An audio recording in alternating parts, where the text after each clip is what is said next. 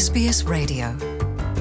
호주 북단 노던 테러토리의 심장부 앨리스 스프링스가 주폭 범죄의 온상이 되고 있다는 경고가 강력히 제기됐습니다.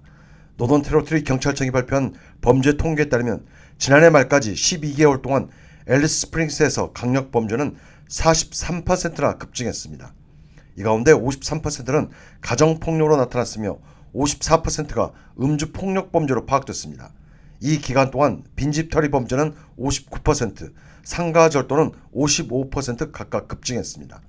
하지만 가장 큰 문제는 심야에 술에 취한 청소년들이 거리를 배회하면서 온갖 범죄를 자행하고 있는 현실이라고 노던 테러트리 경찰청은 강조했습니다.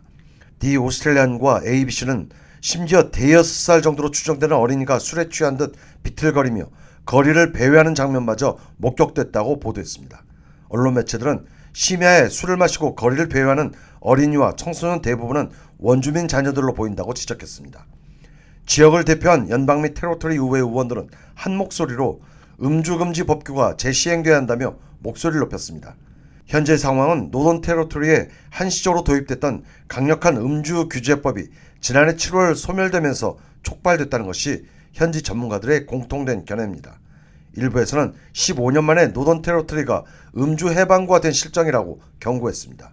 상황이 심각 수준으로 치닫자 지역 당국은 급한 대로 주류 구매 제한 조치를 2주 동안 시험적으로 실시키로 했습니다.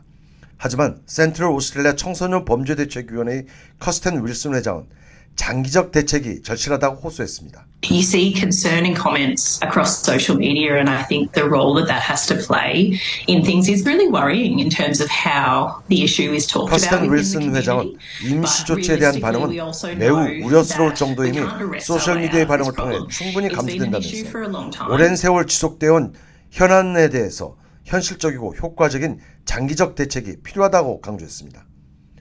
한편 연방 야당의 피터 더튼 자유당 당수는 앤소니 알바니지 연방 총리는 탁상 공론식의 원주민 목소리 대변 운운할 것이 아니라 당장 시급한 문제 대처에 나서야 하며 지금 즉각 앨리스 스프링스를 방문해서라도 현실을 직시해야 한다고 일갈했습니다. Want to hear more stories like this? Subscribe to our regular podcasts on iTunes.